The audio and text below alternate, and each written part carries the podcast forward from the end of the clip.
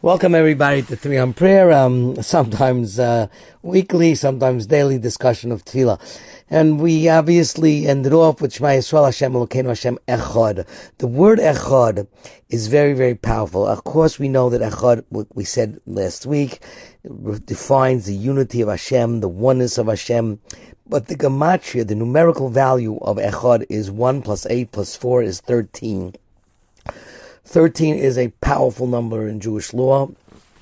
Um, 13 represents a um, a number that very much defines many of the aspects of HaKadosh Baruch Hu, the 13 attributes of mercy that HaKadosh Baruch Hu has, and other attributes that are in the Torah, the 13 ways that the Torah is expounded upon.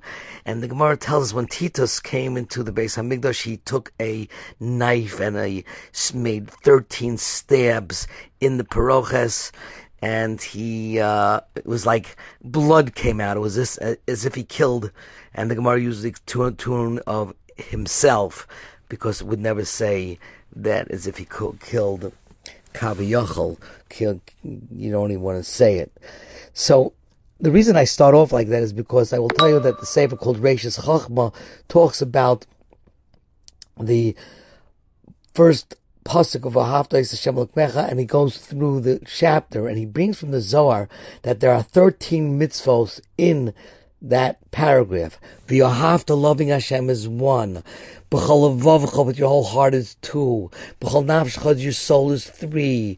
Revius b'chol modecha is your money or your midos is four. Chamishi is shinantal v'necha, teach your children. Dibart the bum that you yourself should speak about it. B'shivtecha sitting in your house is the seventh. Shmini is v'lechtecha b'derech is the eighth while you're going away.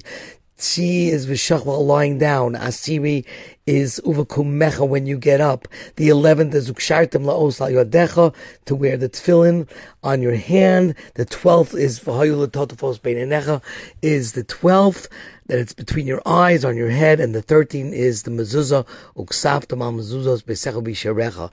And I think it segues into echad thirteen. The ahavta is the beginning of the thirteen mitzvos that the Zohar Kadosh brings down that are in the first chapter of Kriyashma.